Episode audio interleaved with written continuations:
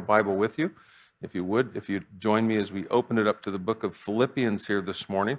Uh, we're in chapter four, which uh, for many of us, this is one of our favorite chapters, uh, actually, in all of the Bible. Uh, when you start studying and finding those kind of favorite passages and chapters, you know, this is for me um, right up there with uh, Romans chapter eight. Uh, I, I love this chapter and I love going over it again and again in my own life. I've, I've loved it, especially, like I said, why it became of, of uh, something that the Lord really brought to heart and mind during COVID was for the simple fact that, um, you know, Paul was uh, in a situation that he definitely wouldn't have chosen.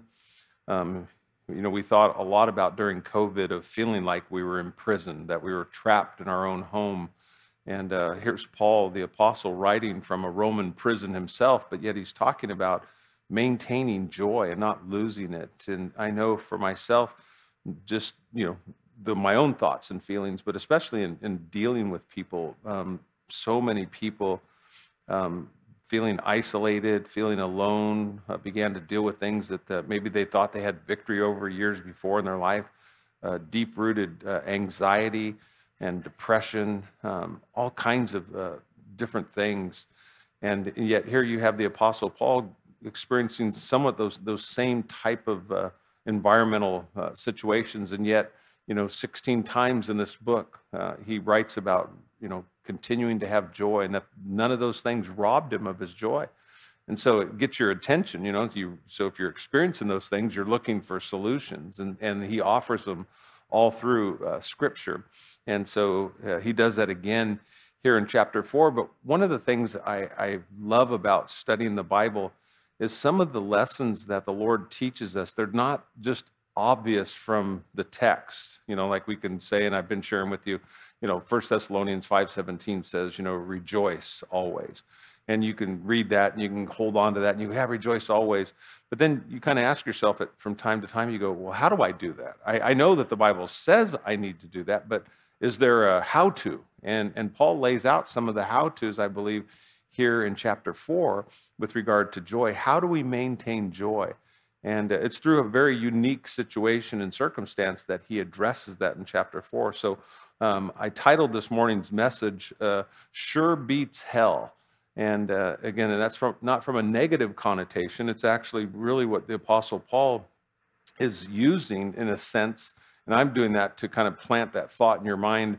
So when you go through those things, um, you know, you have a reference point. You know, we all need little. It's it's that little checkpoint where you can think of something more, you know, readily. It becomes it's quicker, you know, to be called to recalled to your mind. And uh, when I think of sure beats hell, it's in reference to what Paul is talking about is how to maintain joy and what to remember. And when you understand what he's declaring here, and it's really what the message of the cross is all about. It's what communion offers for us and why we can have joy. But as I tell you often, you know, we all tend to forget what we need to remember, and we remember the things that we need to forget. And he addresses that topic specifically here in chapter four as well. And so I'll enjoy as we get into this over the next couple weeks. We'll, we'll, we'll tackle some of these things that hopefully lead in all of our lives to a greater uh, presence of, of, God in our life, a greater sense of His joy. I've never yet met someone who doesn't want more happiness and more joy. And so I look at this, and, and you know, it's not hard to, you know, I know when uh, my wife and I were in Hawaii just a few weeks ago, it wasn't really hard to be happy there. I, I didn't really struggle in the morning waking up to the sound of the ocean breaking right outside of my window. You know, it wasn't wasn't hard to be happy. It's when I came home and it was 109, and the air was dirty and I couldn't hear the ocean any longer. And, and all of a sudden you start, you go, where's my joy? Where's my happiness? And, you know, and here's Paul writing from a prison cell. And, and as he would declare in his own life, he goes, none of these things move me, you know, nor do I even count my own life dear to me. And so I think there, there's some things that the Lord would reveal to us today. And so we'll read verses one through four. And uh, we ended in, one, in verse one last week, and we'll go back over that and cover uh, through verse 4 here this morning. And so I'll invite you to read along with me, and then we'll pray. Uh, it says in verse 1, says, Therefore, my beloved and longed for brethren, my joy and my crown, so stand fast in the Lord, beloved. I implore Euodia and I implore Syntyche uh, to be of the same mind in the Lord. And I urge you also, true companion, help these women who've labored with me in the gospel, with Clement also, and the rest of my fellow workers whose names are in the book of life. Rejoice in the Lord always. Again, I will say, rejoice. And let's take a moment and pray. Father, we thank you for your word. And uh, Jesus, you said it best. You said heaven and earth would pass away, but your word would never pass away. And you said that uh, uh, every jot, every tittle, I mean, eh, there's every I has been dotted, every T has been crossed. There's no accidents in your word. There's no uh, just filler verses or sentences. Everything that's written, your word says, is written for our admonition. Uh, Lord, it, your word is living, it's active, it's sharper than any two edged sword. And Lord, I pray today that it would pierce our hearts. Uh, Lord, that it would cut away the things that, uh, Lord, you don't desire there, but that, Lord, we become comfortable with and we've allowed. And that, Lord, you'd replace it with a greater sense of your peace, a greater sense of your presence, a greater sense of your purpose here this morning. I thank you for these that are gathered here in the sanctuary, those that are watching online from home. Uh, may you be with them. May you bless them, Lord. May you, um, Lord, bring healing uh, for those that, that are hurting today, those that are sick and, and going through different ailments at home. Um, Lord, those that, um, God, are um, just whether they be on vacation or just away from uh, fellowship, may they sense a, desire of our church family to be together. And we thank you for moments like this. Thank you for a place where we can gather, where we can come together and grow in the knowledge of Jesus in our life and to share your love, uh, Lord Jesus, with one another. Help us to recognize, uh, Lord, our gifts Help us to recognize the calling that you've placed upon our life. That, uh, Lord, we're not just here to go through the motions day by day, but Lord, there's a, there's a purpose under heaven, uh, Lord. And God, we pray today that you would make that known to us. And that, Lord, we would enjoy our fellowship with you. That, Lord, not just singing uh, of worship songs. And as Larry was sharing, that, that our worship wouldn't be about us, that we're not just singing songs that have the me and the I, but Lord, that our heart this morning would be about you, Lord, about the Father, the Son, and the Holy Spirit, and celebrating, Lord, your goodness in our life. And so we look forward to what you have for us today.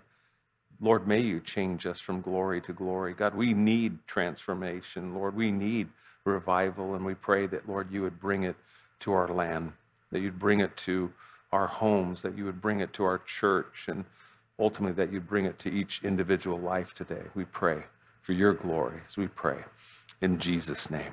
Amen. You know, let me ask you a question that you, you don't have to answer out loud, but to, to think about this this morning. Um, when you think about your relationship with Jesus, think about for a moment what attracted you to him? You know, what is it about Jesus that made you give up everything that this world has in the truest sense and decide to follow him? like the song, you know, I have decided to follow Jesus, no turning back, no turning back. You know, because if we if we're like the apostles or the earliest disciples, I think what we would determine that really what drew us to Jesus was his love. It wasn't his wrath. You know, Paul would write in the book of Romans in chapter 2 and verse 4, he says, you know, that it's the kindness of God that leads a man to repentance. It wasn't necessarily. And you'll hear people talk about hell, and, and, and I'm using that actually as a reference in, in my title today, that it sure beats hell. But it's the, it's the love of God that he has for us, not, not his wrath. It wasn't, he didn't try to scare us into heaven. Uh, he loved us into heaven. He loved us so much that he went to a cross. You know, most children will know, and they'll talk about this week, you know, John 3.16, for God, what? so loved the world that he gave his only begotten Son, that whosoever would believe in him would not perish, but have everlasting life. Yeah, his, his love. You know, I think about what the Apostle Paul would write in the book of Ephesians, and another great book that we reference a lot. In Ephesians chapter 3, verses 17 through 19, when Paul was talking about the church there and what his desire for them was, he said this being rooted and grounded in love being rooted and grounded in love because we're talking about being standing firm and we'll look at this he says that you may be able to comprehend with all the saints what is the width and the length and the depth and the height, to know the love of Christ, which passes knowledge, that you may be filled with all the fullness of God. You know, you hear, and, and, and obviously God's holiness is, is extremely important, amen? And his truth is extremely important. But he doesn't place those above when you think of a word they encompass it. But he the, the highest ideal ideology when we think about god is love. God is love. 1 john 4 god is love. And what and and, and people can we can make that emotional and we can make it you know just a kind of how does it make me feel but that's not really the, the essence of what we're dealing with when we think about his love it's agape love it's a sacrificial love. It's a choosing love. It's a, it's a one way love that doesn't expect anything in return. In studying this week, I, I was reading uh, an author that I enjoy, and he was talking about the love of God versus the love of the world. And basically, he was talking about, you know, that the world loves, the world has a love that it expresses towards one another. But he said, but a, but a love that expects something in return isn't God's kind of love. What that is, is that's a transaction. See, when you do something for someone else, expecting someone to do something for you, that's, that's not necessarily love. That's a business transaction. And that's not what God did in sending his son. It wasn't a business transaction.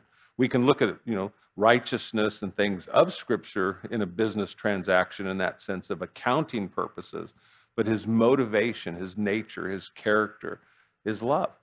And, and it's so important that we see that and understand it because, again, Paul addresses it so frequently through all of his writings. You know, in 1 Corinthians chapter 13, you know, we, we every, almost every wedding that we do, we read from that chapter, right?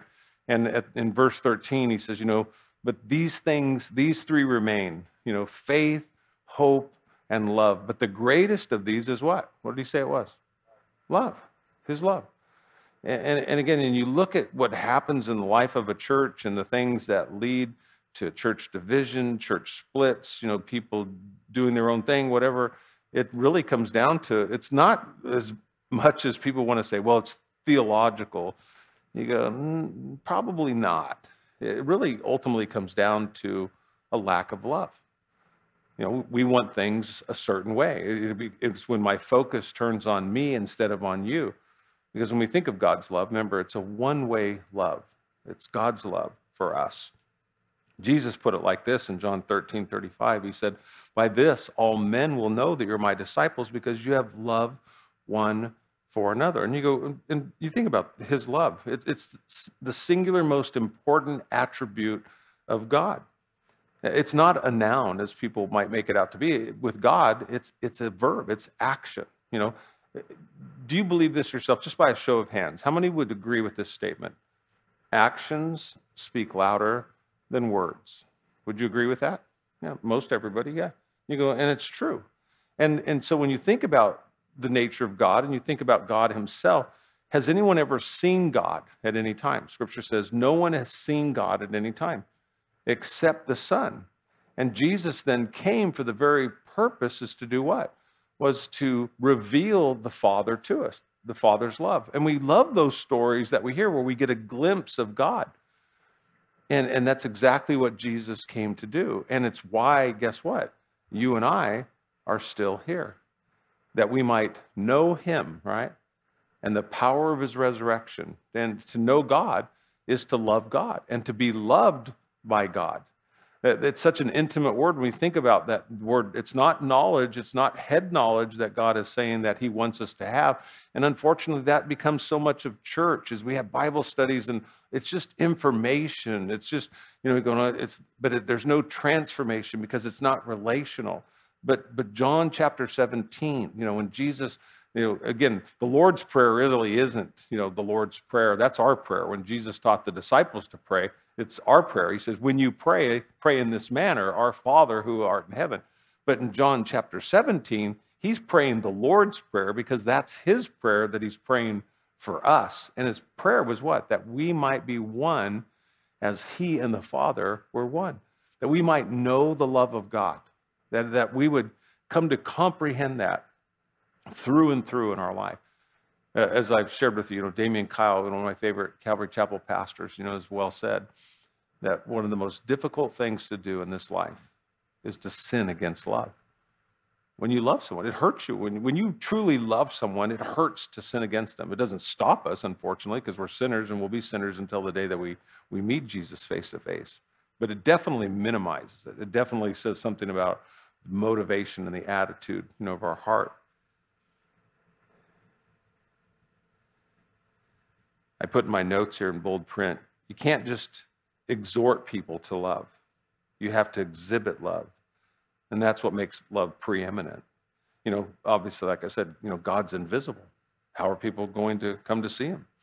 You know, it takes you and I manifesting that love that's in us. It's not something that's external, it's Christ in you, the hope of glory. When we gave our lives to the Lord, when we were born again, Jesus came to reside in our heart.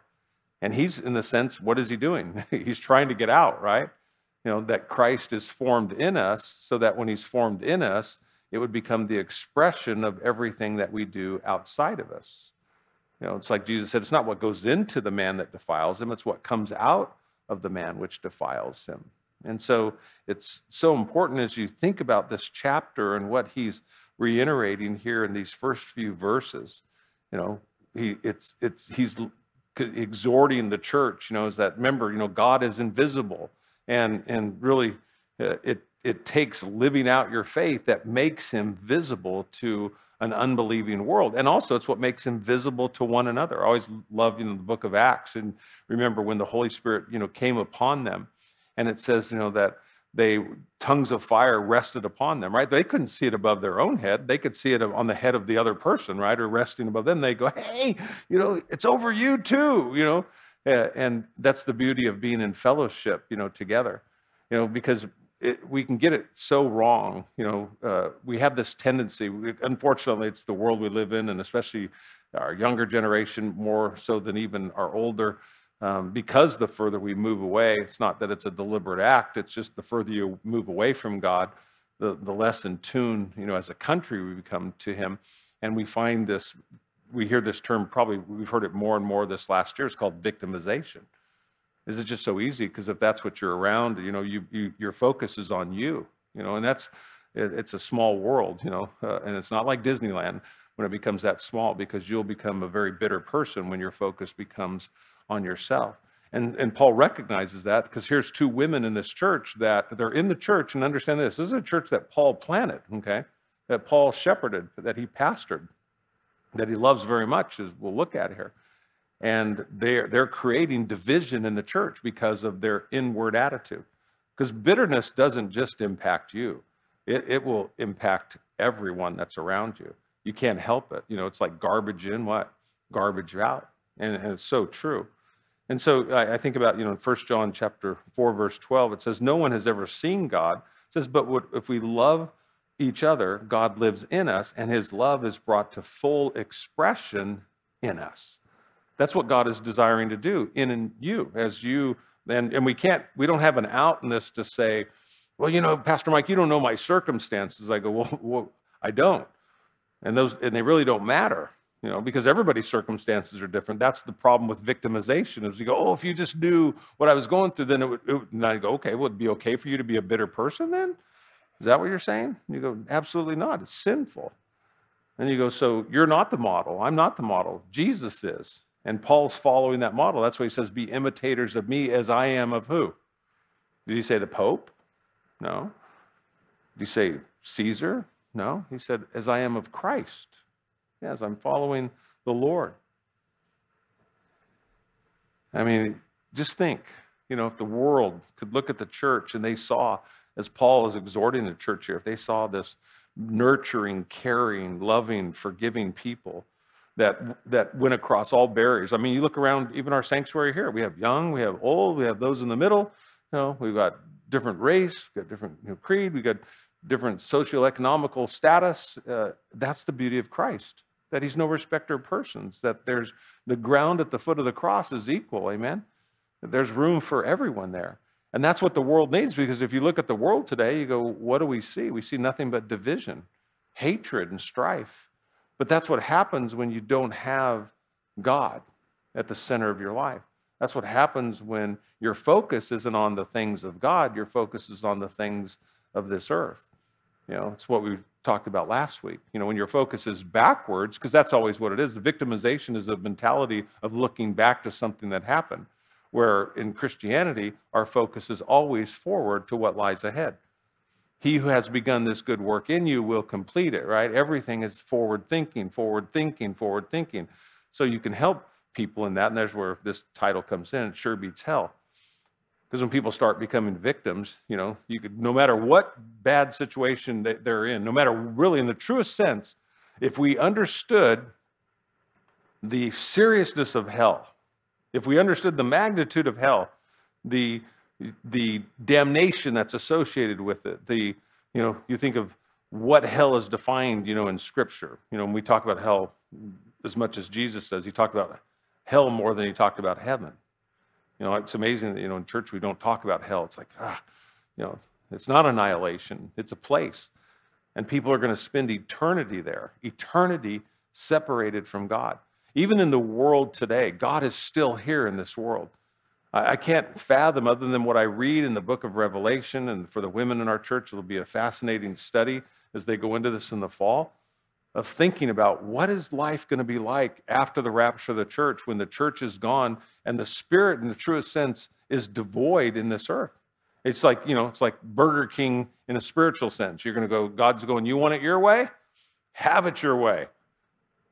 And all of a sudden you're left to your own devices. We're getting a taste of that right now as we reject god you know as as a people as a country in, the, in, in many ways Thank God for the believers in this country that are being light and being salt.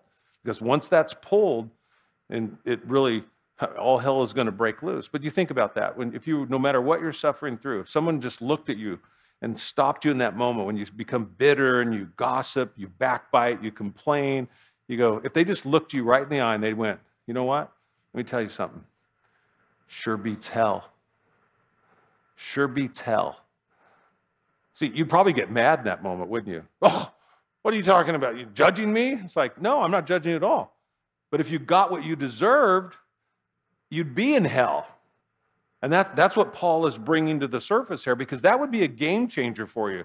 And it really is when you start to go, if, I, if I really got what I did, you know what? I think I'm, you know, because all of a sudden you go, this is not really that bad. You know, have you ever heard the expression, these are the good old days? Yeah. And you look back and you go, hey, we, we were complaining about those days that we look back upon when we were in them. It just shows you how fickle we are. We go, these, they were the good old days. And someone that knows you go, no, they weren't. You complained all the time. We forget, don't we? Yeah, we so easily, easily forget. And so Paul here, he's reiterating his own feelings about the church there. Look there in verse 1. He says, Therefore, my beloved, remember when you see that word, therefore, you need to ask yourself, what? What's that there for, right? What's that there for? And he's actually tying that back, I believe, to the previous verse when he's talking about the resurrection. So he's talking about, in the sense you can go, it sure beats hell. You know, because Jesus, as Paul, as Paul said, he goes, if Jesus hasn't risen from the dead, then what? We should just eat, drink, and be merry, for tomorrow we surely die, right? Because if Jesus hasn't risen from the dead, he says, what you believe, my faith, your faith, he goes, it's in vain. And we, of all people, should be pitied more than everybody else because we have believed a lie. But if Jesus has risen from the dead just as he declared, then guess what? Hell is not our destiny any longer. Heaven is. He defeated it. 1 Corinthians chapter 15. Go back, great chapter to read. Death was swallowed up in victory. Thanks be to God who gives us the victory, who? In Christ Jesus our Lord. Now listen, you, huh? So he says, therefore, my beloved, look what he says, talking about his love. He says, My beloved and long for, brethren, my joy and my crown. So stand fast in the Lord, beloved. You know, he contrasts that, you know, what he says, like I said in First Corinthians to the church there. He's like so frustrated with them because they're so carnal, they're so me centered. You know, oh, ah, victim, victim, victim. And what he say? Man, he goes, I am so glad that you know I didn't baptize any of you guys. You you are an embarrassment. You you're an embarrassment to the kingdom of heaven. He goes, so he names two guys that he baptized. You know, he's like, oh, well, there's a couple of you there. But for the rest of you, because you're just carnal. You're carnally minded. You could be saved and be carnally minded. But he's going, but man, being carnally minded, it'll rob you of your joy because you're just, your focus has become you instead of the Lord. And so he's writing to a church back in Philippi that obviously, as we've shared in weeks past, that he goes, these guys ministered to him when he was in prison there, because remember, he gets arrested in Jerusalem, he gets taken to Caesarea Philippi, he's placed in prison. So the church there in Philippi, they're doing what? They keep coming to him every week. They're bringing him, you know, fresh bread, something to eat, something to drink, because when you were in prison, the prison didn't take care of you. You know, I, I read these memes, you know, in the last few weeks, as you know, if uh, you know, if you want free food, you want free education, you want, you know, free lodging, free this, they go, you don't need to flee the country, just go to prison. Because in our country, you get great medical. I mean, we, we've had guys that have come in and out of our church. They go, Hey, I'm getting ready to go back to prison. And they're, they're not even in prison. And you go, What do you mean you're going back to prison? They go, Yeah, I got to get some, my, some dental work done. Go, what? And they go, Yeah, when I was in prison, I told them, I mean, true story. Told, told, went saw the dentist was having dentures made to Tehachapi State Prison. And so he, you know, he gets paroled. And uh, he tells the, the dentist, he goes, well, you know, I got, I got my dentures. I need to get this done. And he goes, well, I get them done because I'm getting paroled. And he said, well, you know, well, you can get back, you know. And so he ta- tells him, he goes, okay, so he's going to commit a certain crime that gets him right back there. So the dentist went ahead and ordered the, the dentures for him, knowing he was going to get paroled, so he would be right back and he'd get him done. I mean, they know the system. You know, it was just, I was fascinated actually. You know, I was like, wow, you really, you could do that? I mean, can you actually determine where you're going to go? And he goes, oh, yeah, this is how it works. And he's explaining it to me. Then he gets out again, and guess what?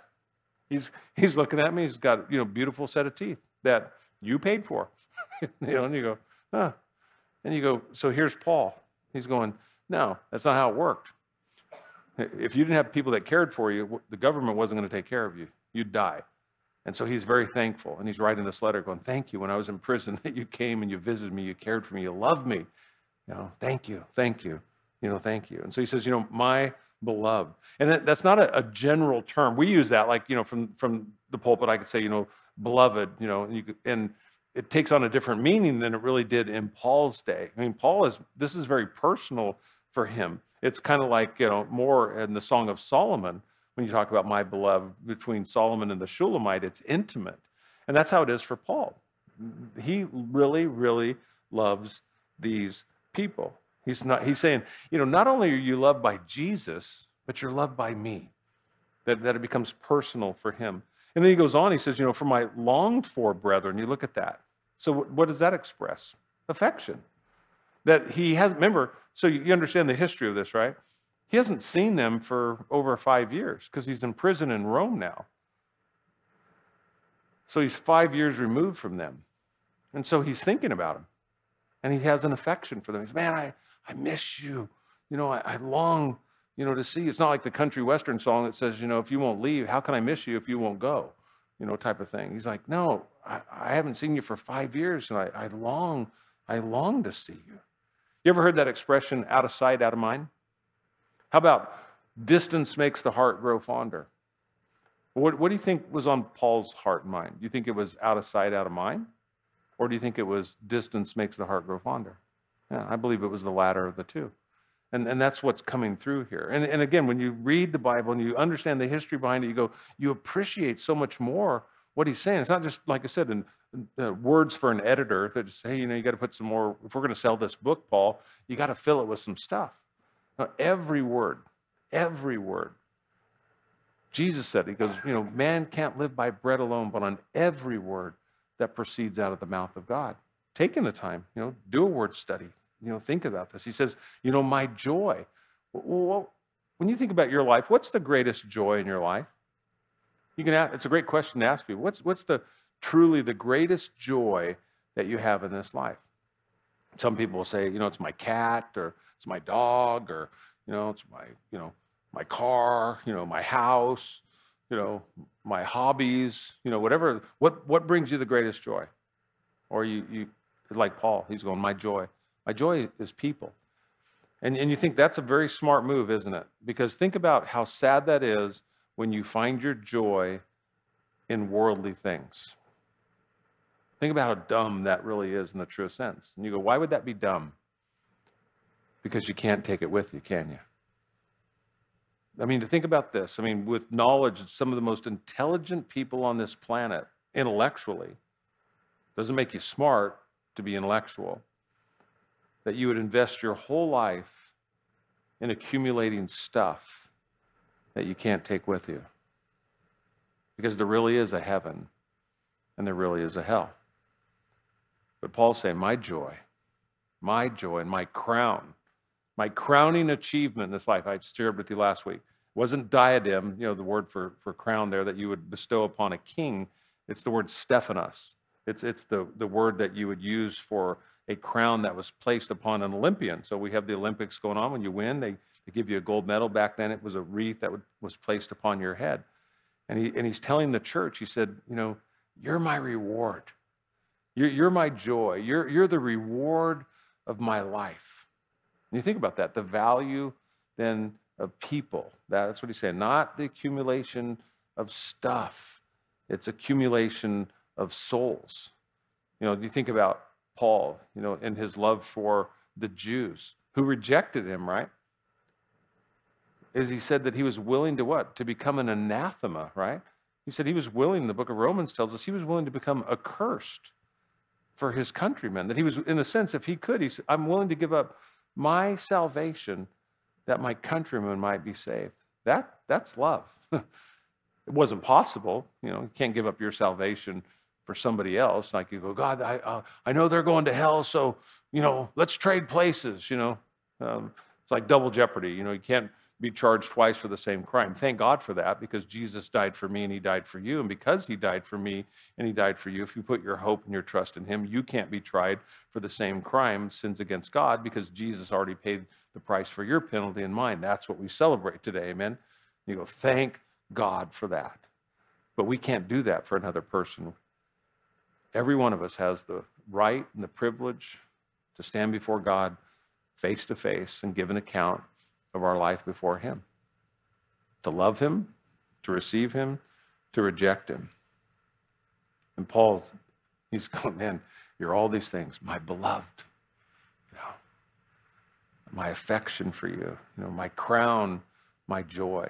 You're, you're what I find happiness in, is people, not in things. And that's why he's troubled so much, because when you love people and then you see what's taking place between these women and the church and what these women are doing to the church, it, it breaks his heart.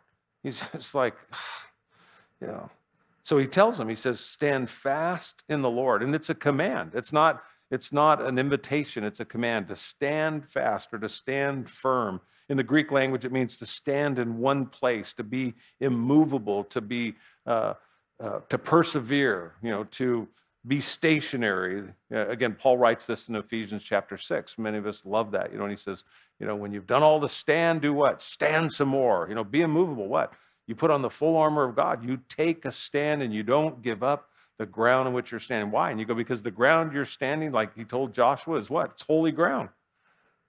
It's a powerful, you know, visual when you get it. You finally understand it, you know, to be, you know, standing firm in the things of God, be immovable. You know, don't be shaken in those things. I, again, I read this to you. I want to read it to you again. It, it's so good. In the Life Application Bible, uh, it defines stand fast in the Lord this way. It says, the way to stand fast or firm is to keep our eyes on Jesus, okay? That, that's how you do it. He says to remember that this world is not our home and to focus on the fact that Christ will bring everything under his control. You know, it's like, you know, all things work together for good, right? Do you believe that? All things work together for good. Does that say all things are good? So if you're, you know, if you're going through something right now that isn't good, is it safe to say it's not the end? Yeah. So if you're looking at something, that's why you know the sure beats hell. If you're going through something like that right now, you go, you're not at the end. This isn't the end because all things work together for good. The end of it will be good. So if it's not good right now, it's not the end. That's as common sense as you can possibly get in this. And it goes on, it says, standing firm means steadfastly resisting the negative influences of temptation. And that's what Paul's going to get into because, see, victimization is complaining, it's griping, da da da. Joy is doing what? Is he says, think and meditate on things that are pure, that are lovely, that are praiseworthy. And if those aren't the things that are coming out of your mouth, you can't blame that on other people.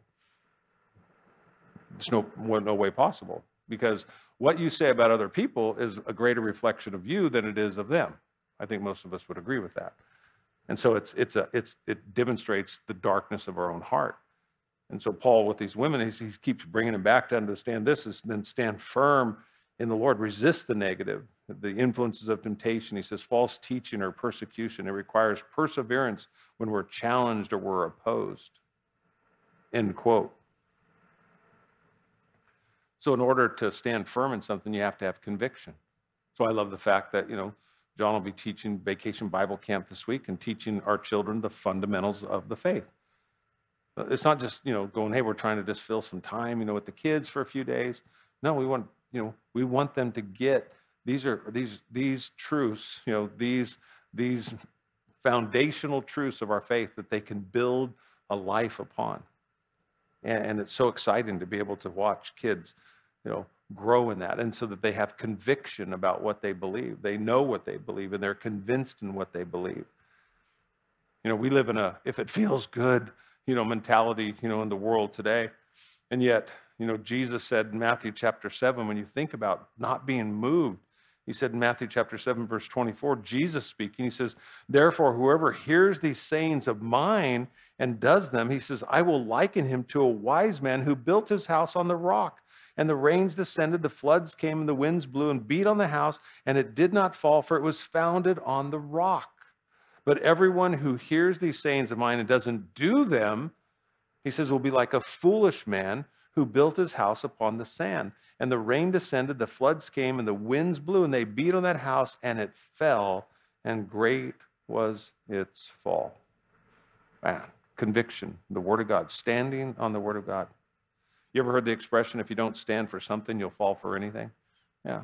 And Paul's going, make a stand. Make your stand on Jesus. Keep your eyes on Jesus. That's what he's, he's declaring here. And then here's the key to the whole thing. He says, in the Lord. You might highlight that in your Bible because if you get this and you understand the gravity, this is the game changer. This, these are life changing concepts when you start to understand it. In the Lord. People are going to have disagreements. They're not going to agree about everything. They shouldn't. They're different. We're unique. We have different personalities. We have different giftedness, different, you know, educational levels, different comprehension. But he's asking the church, he's commanding the church to take a stand in healing this division between these two women that they've started in the church that's gone on way too long. You know, I, am reminded of what Paul would write in 1 Corinthians 15 58. He says, Therefore, my beloved brethren, be steadfast, immovable, always abounding in the work of the Lord. And there's where you'll find it. When you're not involved in the work of the Lord, it's easy to become bitter because it's all about you. But when you're involved in the work of the Lord, you're too busy. I mean, there's too many things that, that it requires. He says, knowing that your labor is not in vain in the Lord. You can't outgive God, right?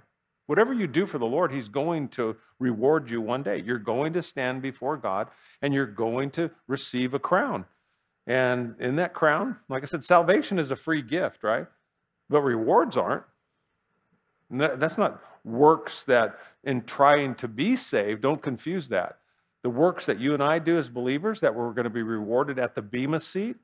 And the Bema seat isn't the great white throne judgment where you're cast into hell. The Bema seat is, is reserved for believers to be rewarded for the things that they did once they came to Christ and to receive the jewels in your crown, you know, for being uh, immovable and abounding in the work of the Lord. And He will reward. It doesn't matter if I see it or you see it or anybody else sees it. Guess what? God sees it. And that's what matters. That's all that matters truly in the end. You know, the half brother of Jesus, James, he said, a double minded man is what? Unstable in all of his ways. Yeah. And what happens? In that instability, well, it's being double minded. You know, it's, it's just being tossed to and fro by the cares, you know, of this world. Verse 2, it goes on, he says, so I implore, I implore Euodia and I implore Syntyche to be of the same mind in the Lord. You know, it's interesting when you, you think about these two ladies here. I mean, there's a scary thought.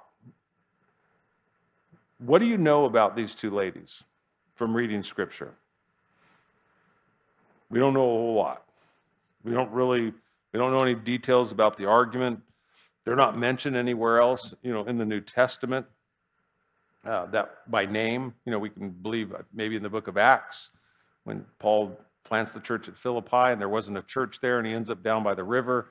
Remember, you know, when there wasn't a synagogue, you had to have 10, 10 male Jews to form a synagogue. So they didn't have obviously 10 male Jews to form a synagogue, but they had women there. So since they didn't have a church, they would meet down under the law by a river and not a lake, but a river, because a lake was stagnant, right? And a river represented what? Living water. Yeah. So it was to. So they met there, and, and you know, most likely they were they were women that were there. I mean, that's reading into the doesn't mention them, like I said, specifically by name, but obviously that's probably a, a good educated guess, I would think at that at that point. But I love their names. Euodia, her name means good journey, good journey, or have a good trip. You know, kind of an interesting name. Now, Syntyche, though, how many, does anybody have a dog named Syntyche? You know, you should, because it means lucky. How many? Anybody have a dog or a cat named Lucky? Yeah, a lot of people do. Yeah, you know, you go. Well, so now you can go. So you, you get mad at me. I, when I was a child, now my wife does it though. I get scolded for something. She doesn't call me Mike. She says Michael, Michael. And if I'm really in trouble, it's Michael Reddick. Reddick was my uh, grandmother's maiden name. And my wife will say, Michael Reddick. So when your your dog or your cat, if his name's Lucky, you get mad at him, you go, Sinjay, stop that, Sinjay. You know. And here's Paul. Good journey, Lucky. These these two women. Not living up to their name here, okay? That's what they say. Not really living up to their name. But there's a problem, and their problem, and this is when you know it's a problem. When your problem becomes everybody else's problem, you talk too much. That, that's what happens when your problem becomes everybody else's problem. You know, and these these ladies' problem has become everybody else's problem, and he wants it to get resolved. And so he does it. He appeals in a very you know gracious way. You know, uh, again, they're prominent women. He recognizes that. We we see that in, in verse three where he says they labored with me in the gospel. I mean, there's that's significant. You know, but like I said, you know, most most commentators uh, believe Euodia and, and Syntyche, like I said, were amongst those the first women there uh, in Philippi. And yet, I think of this. I mean, this is embarrassing. Their names are listed in Scripture, right? But it's not positive. I mean, so over 2,000 years later, I'm reading this today in Bakersfield, and their memory is of a division that they caused in the church at Philippi, the church that Paul planted there. So you think about your life today. You don't have to go 2,000 years, just go 100 years from now. You know, if somebody was to read about your life, they go, What's your life? What's your, what's your legacy? What, what's your testimony? Would it be when you think about in the life of the church? You know, are you creating hurt and heartache? Are you, are you a laborer? Are you making a difference? Are you serving? Are you giving? Are you taking? You know, um, I mean, there's so many different things to think about. And it, and it really is an important thing, especially, I always love how the Lord does that, especially for all of us today in light of communion. Because again, in 1 Corinthians chapter 11, the Apostle Paul said, before we receive communion, we should do what? We should examine ourselves and see, are we in the faith? Are we, God, you know, what are the things in my life? Am I truly really loving you, if I just kind of got comfortable in my life and, you know, and I, I my day's all mapped out, and, you know, da, da, and we're not even being led in the truest sense any longer of God to wherever He wants to lead us to go. Um, and again, it's a great thing to do. He, he died for you. I, I love this. You know, Jesus died that you and I might have life. He gave you life. And I love thinking of it this way then. What you do with your life, you know, him dying for you was his gift for you. And now, what you and I do with our lives is our gift to him. And it's a great thing to think about on a, on a communion Sunday. In the Lord. And again, Paul's not just doing this to throw around a, a spiritual phrase here. He's offering the solution. And this is why I said, entitled it Sure Beats Hell. Because he doesn't try to appeal to their argument because that's what we do. We try to listen to people and we go so what are you complaining about? You know we listen all that and you go we're not called to.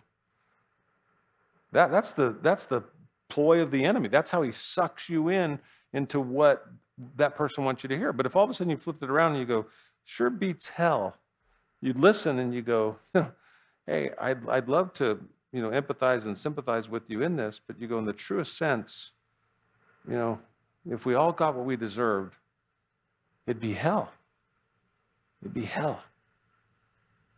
It sure beats hell. And so, Paul, what he does is he takes their argument that, in the truest sense, probably is outside the Lord. I bet it's not doctrine that they're arguing about. You want to bet? You know, I bet it's something petty. Because you think about our, our arguments for the most part, what we, what we get into. And yet, he brings it into their relationship with the Lord. He said he brings it in the Lord. So now, now put it under the microscope of in the Lord. Bring it before the Lord. You know, how does this look with regard to the kingdom of heaven? How's this going to look? You know, there's an expression, I love it. You know, people that just, you know, older wisdom that have lived long enough sometimes they'll, they'll look at it and they go, hey, you know what? Um, I hear what you're saying, but, you know, is that going to matter like a week from now? Is it that big of a deal? Will you even worry about it a week from now? I mean, is it worth fighting over a week from now? Or how about two weeks from now? About a year from now? About five years from now? About 10 years from now? 100 years from now? Will it really matter? And people go, mm, probably not, you know. And that's a great way. You go, because that's what Paul's doing. He's going, look at in light of, not the, not the world, because the world's going to look backwards, right? Oh, look what they did to us. So, you know, they owe us this, they did this, they did this, they did this. Paul's going, no, that's victims of your past. You don't have a past if you're in Jesus today. Forgetting the things which are behind and pressing on to the upward call of God. You're a victim of your future. He's, he's all those things. So we don't understand everything, but all things work together for good. Those are stepping stones into a glorious future in Jesus. So he's going to bring it into the Lord. What is this doing in your relationship with the Lord? So you can have your problems, you can have your complaints, and you go, what is God trying to do in your life with regard to your future? Sometimes it's just going, God, thank you that you saved me. Thank, thank you. And that's, I believe, what he's doing with these women here. He's in the Lord. Because he goes back to chapter 3, verse 21. His remember the resurrection. You know, Jesus died for you and he rose again. That what? Proof that our sins are forgiven. Thank God.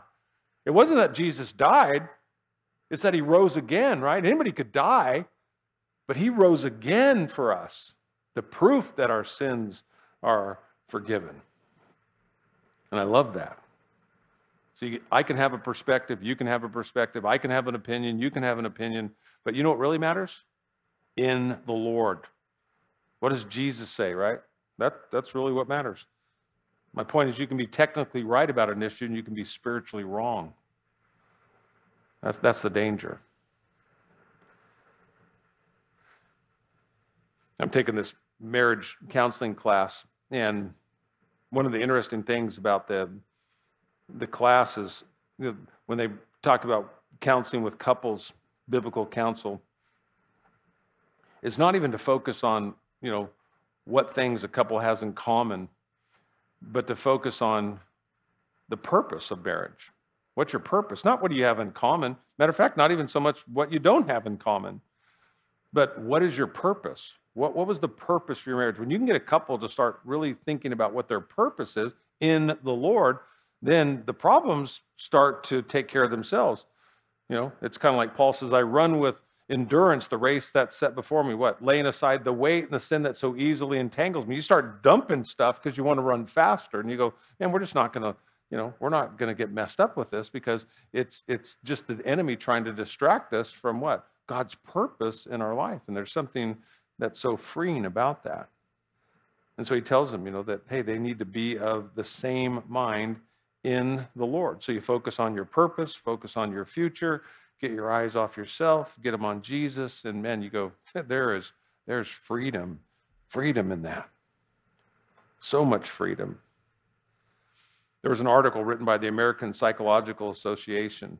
You think about the, the issues that we have, you know, like in the life of a church. They studied an orchestra. And an orchestra is, is, really, it's a fascinating thing. You know, there's all these different instruments and you have an orchestra pit and they're all crammed in there and this beautiful sound that comes out of it. And in this uh, psychological association questionnaire, they asked the orchestra members what they thought about the other people in the orchestra. And this is fascinating. So, this is what the, the orchestra thought of one another, right? The percussionists, they were, they were seen to be insensitive people. They were unintelligent and they were hard of hearing, yet they were fun loving. That was the positive, okay? The percussionists. The string players, they were seen as arrogant, they were stuffy, they were unathletic. The brass players, they were deemed to be loud. Uh, the woodwind players were considered to be quiet and, and meticulous. They were held in the highest esteem, but they were considered to be egotistical. And, and you, you read this and you go, man, how do these people get along? What, ha- what happened? Well, what do they do? Once they hit that orchestra pit and they sit down, they subject themselves to what? The conductor.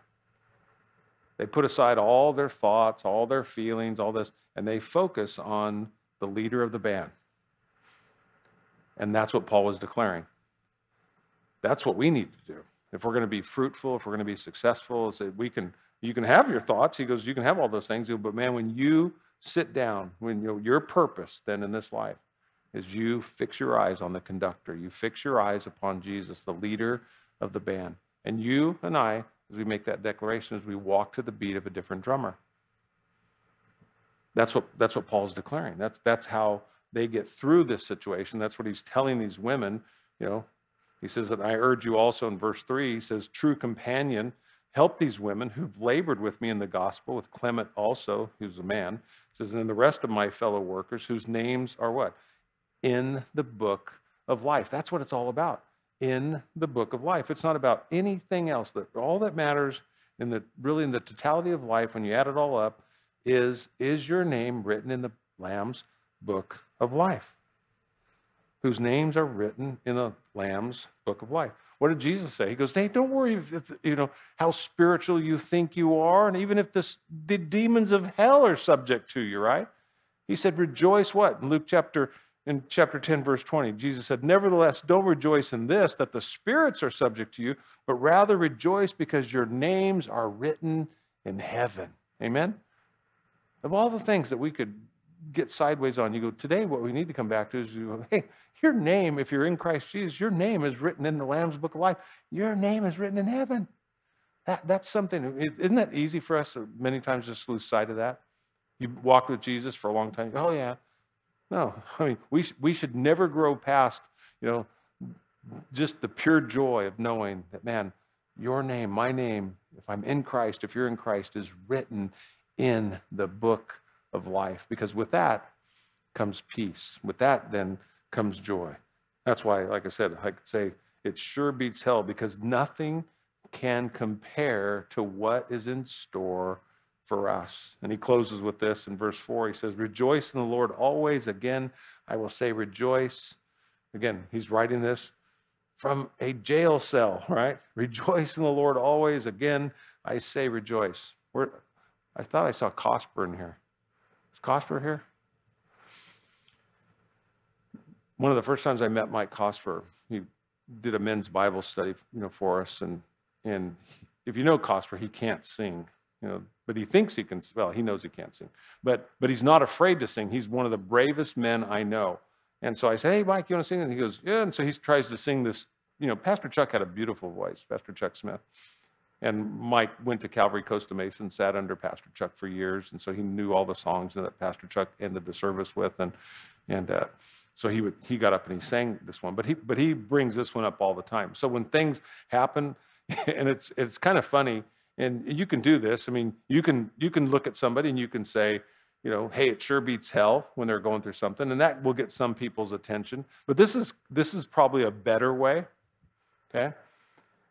And it's either going to have people, and because I've watched it happen many times, it's either going to sway them in a really positive direction or they're going to hit you. Okay? It, it doesn't, there's no middle ground I've found in this one. and, but yet, if somebody's really like frustrated and they're angry and they're bitter and, and they're just pouring this out, and you do what Mike Cosper would do, you stop and you go, hey, hey, sing it with me. And I want you to sing this with me real quick because I sing like Cosper, okay? As you go, rejoice in the Lord always. Again, I say rejoice. There's a cat knows, yeah. Because we do this all this happens in staff meetings. This stuff will come up and you and he'll he'll do this. He goes, it's like a tension breaker, right? You go, rejoice in the Lord always. Again, I say rejoice. Yeah, so you can do that with people. So I just want to encourage you, try that this week. You know, you don't have to know how to sing, you can say it, okay? But they'll be they'll they're starting to go off, they just start to get bitter, they start to go in the wrong direction. Just look at them and you go, hey, hey, real quick. You go, I got a word for you. Rejoice in the Lord always. Again, I say rejoice. And they go, and then they go, come on, Come on, do it. And, they go, and what do most people do when they're mad? No. You go, come on, you want to. There, there's joy inside of you that's just dying to get out, but you got it. But pride, right? Ego, you know, selfishness, you know, me, me, me, me. You go, kill it, kill it. Best way to kill it is what? Worship. Worship Jesus. Bring it to him. Go, Rejoice in the Lord always. Again, I say, Rejoice. I'm not going to stop the service until you sing it. So if you want out of here, you need to sing this song, okay? Rejoice in the Lord always. Again, I say rejoice. Can you do the hand clap? Well, I'm not going to let you go until we do a hand clap because we got communion to do still anyway. So let's do this. the little hand clap is so good because that's the part that either puts people over the top to freedom or gets you slugged. Okay, that's the part because it's just I don't know what it is about that, but you go rejoice in the Lord always. Again, I say rejoice. There, there he is, right there. Give him a round of applause, Mike Cosper. you get it. There's something about that worshiping the Lord, getting our eyes off ourselves. And that's what it's about when he says, rejoice in the Lord always. Again, I say rejoice. What he's doing is he's turning me and you from our focus being on me and you to get your eyes on Jesus, the author, the perfecter of your faith. And there's freedom in Jesus. Amen. Rejoice in the Lord always. Again, I say rejoice. There you go. All right, let's pray and invite the worship team to come out and we will receive communion. You're going to be able to do this on your own today and uh, take that as they're leading us in worship. And um, it, it takes skill to get that little wafer off the top there. I just how many struggle with that every month? Is there anybody? I just, okay, I'm not alone in that. I sit back there. My wife, she has to grab it from me and, hey, honey, I, I, can't, I, can't, I can't get So I might be calling somebody to help me. But uh, you take those and, and enjoy communion today. We have so much to be thankful for, amen. What God has done for us in Christ, the freedom that we have. And if you've never opened your heart to Jesus, man, I can't think of a better day to do that, to recognize that you're, you're a sinner and you are headed for hell. But there's salvation in Jesus. And today, your name can be written in the Lamb's Book of Life, and you can sit there and you don't even have to clap at the end. You can say, you know, I, I'm determined from this day forward, as I'm going to focus on the Lord, I'm going to rejoice in the Lord always. Again, I say rejoice. And, and sing that. Remind yourself of that when you get to those places. And if that doesn't work, then just look in the mirror and go, man, you know what? It sure beats hell what I, what I, what I, God has brought me through. And uh, again, He will bring you all the way through. And so we do have so much to be thankful for and to celebrate today. Father God, as we just use this time, uh, Lord, to receive communion together, I do thank you for this church. I thank you for the love of so many that are here that love you and they love this body. They love this people. They sacrifice their time, uh, Lord, for one another uh, not just while we're on campus, but Lord, when needs come up during the course of the week, whether it's driving across town and picking somebody up or taking somebody um, out of town or picking somebody up from way out of town and bringing them home. Uh, if it's picking up a meal and, and taking it to someone's house or, uh, Lord, dropping off a, a, blanket from our Mary Martha group to someone who's going through a very difficult um, season of life. God, there's so much love in this place. And I thank you, uh, Lord, just for those that, God, you've planted in this church and, God, that you use week in and week out, uh, Lord, to reveal your love and your care. And Lord, we recognize that we're sinners. We, it's easy for us to get so sideways about stuff. It's, we live in a world that does focus on itself. And, and Lord, forgive us those, those days, those moments where uh, we turn inward. It's ugly. We don't, we don't even like ourselves in those moments. And it's why, Lord, we surrender afresh today to you and, and are thankful that, Lord, you who begun that good work are faithful to complete it. And so, Lord, help us to recognize today those sins that, Lord, separate us from you and to bring those things to the cross today. Thanking you and praising you, Lord, that God, you have forgiven us of those sins. That's what you came to die for.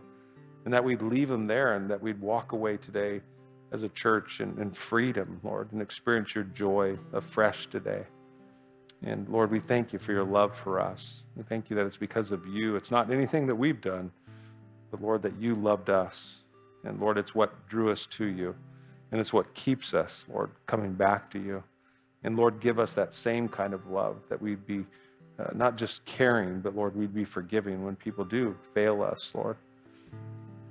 And Lord, thank you so much for never giving up on us. Thank you that, Lord, as we receive communion today, we're reminded that, God, you're not just with us, but that you're in us. And as we go from this place, by your Spirit, you lead us and you'll guide us, Lord.